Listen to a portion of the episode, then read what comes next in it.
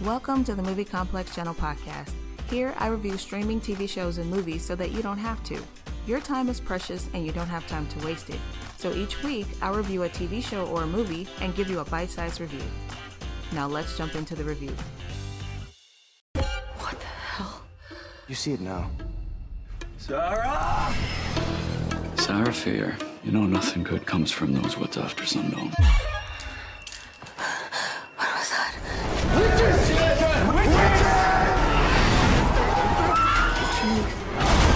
Will follow you forever. Fear Street 1666 is the third and final installment of the Fear Street trilogy. This installment takes us back in time to 1666 in a Wizard of Oz style storytelling where characters from different movies play other roles. Dina makes contact with Sarah Fier's remains and it places her inside the body of Sarah Fier's so that we, the audience, can see what happened to her. The third film ties up all the loose ends from the story and answers all of the questions that I talked about in the previous review. You can see that review in the top right cards. The story even confirmed a suspicion that I had about the Sunnyvale and Shadyside rivalry. Sarah lives in a settlement called Union, which was the original name of the township before it was divided into Shadyside and Sunnyvale. Sarah lives with her brother Henry and her father George. She's great with animals and is very outgoing in a town full of thriving young adults. The only fun that the young adults get to have is a ravish party that they have in the middle of the woods around a bonfire. And that, my friends, is the catalyst that sets this story into motion.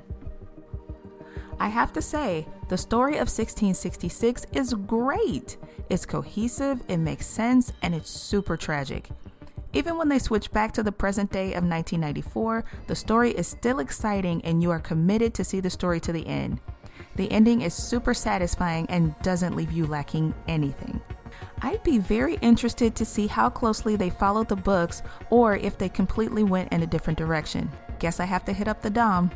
If you guys don't know who the Dom is, he's a film critic that breaks down books that have been adapted into movie form, and he is so good. I'll leave a link to his channel in the description down below.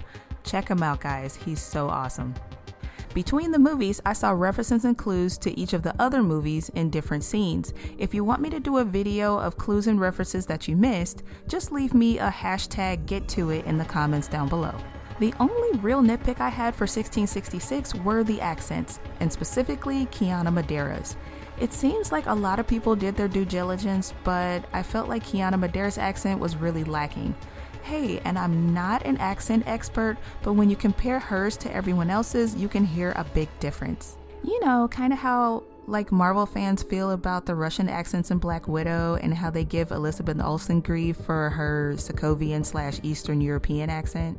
Other than that, a great trilogy with a satisfying ending. It's not a classic like Sinister or The Conjuring, but I believe Fear Street will have a pretty solid fan base of their own. Would I watch this again? Sure. Would I show this trilogy to other people who like the genre? Of course. And that's why I give Fear Street 1666 a 9.5 out of 10. I liked it that much. Do you agree with my rating? Let me know your thoughts in the comments down below.